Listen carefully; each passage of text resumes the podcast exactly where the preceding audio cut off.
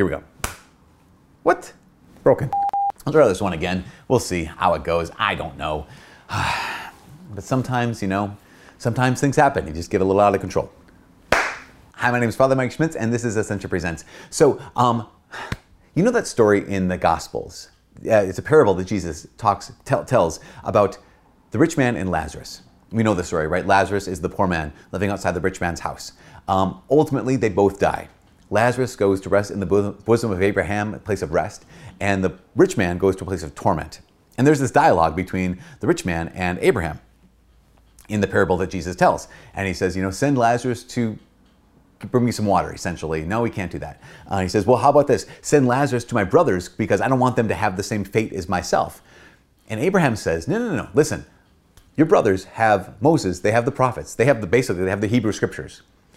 Let your brothers listen to the word of God that's already been given, the word that already has been shared.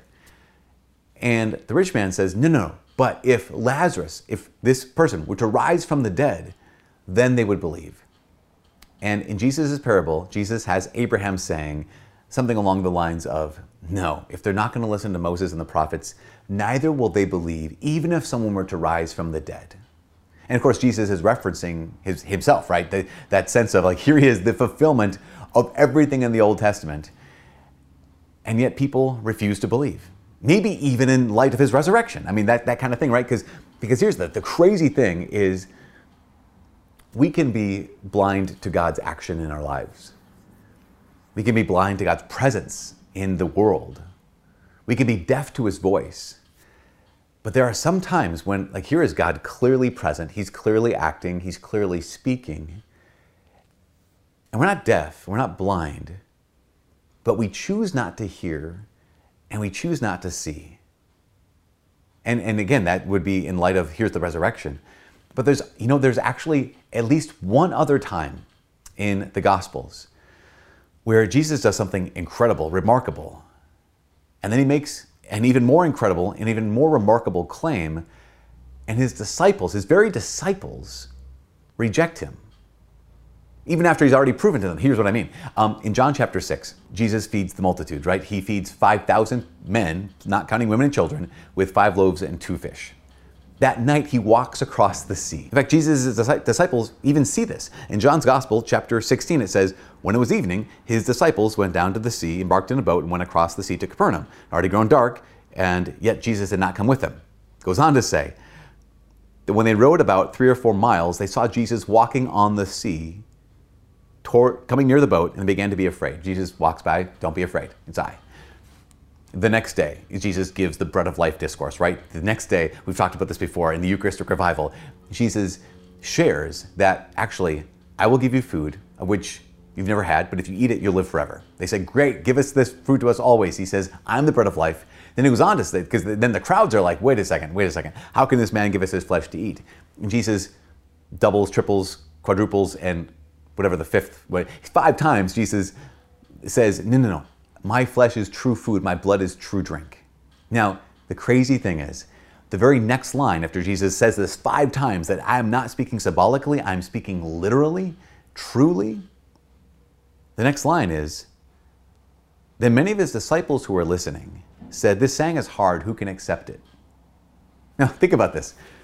These are his disciples. These, the, before it was the crowds, right? The crowds who just came out because they want to see the miracles, maybe they want to be healed themselves, maybe they just want free food, because that's what Jesus offers, right? He, I mean, feeds five thousand people with five loaves and two fish. I mean, find Jesus, as I always say, he's better than McDonald's on sandals. So that's the crowds. This is, these are his disciples.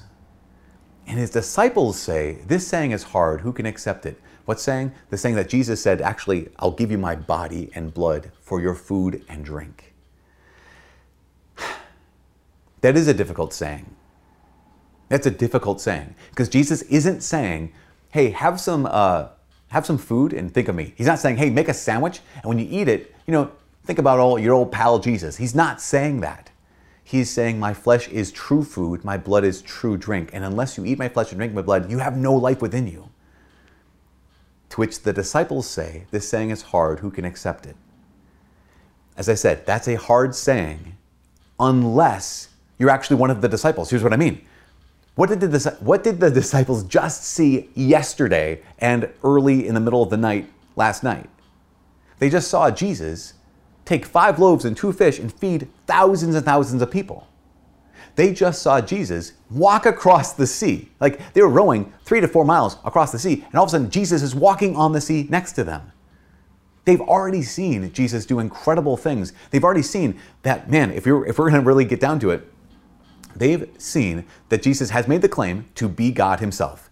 And now he's substantiated, he's proven that claim with these miracles. And they just, within the last X number of hours, they just witnessed two miracles, at least two miracles.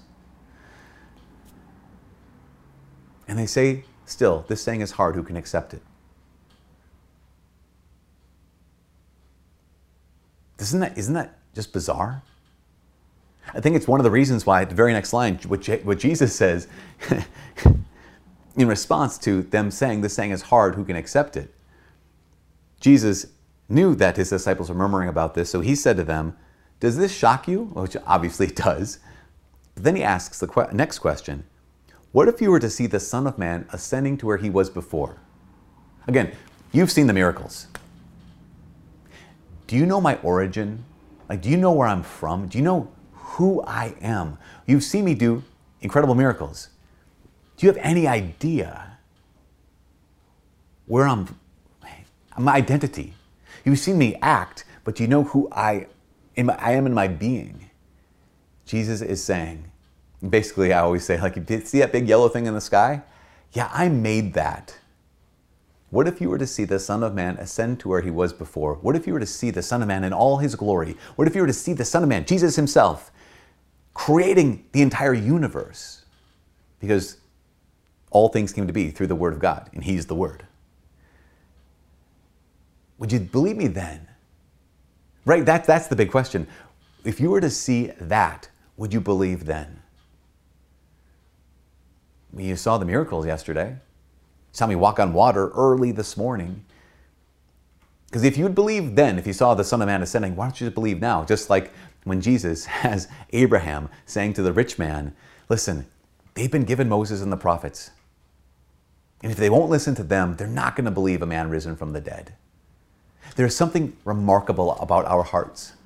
You might have heard John chapter six before. You might have heard at the Mass that this is truly Jesus present, body, blood, soul, divinity. Every single time we go to Mass, in every tabernacle, in every Catholic church throughout the world.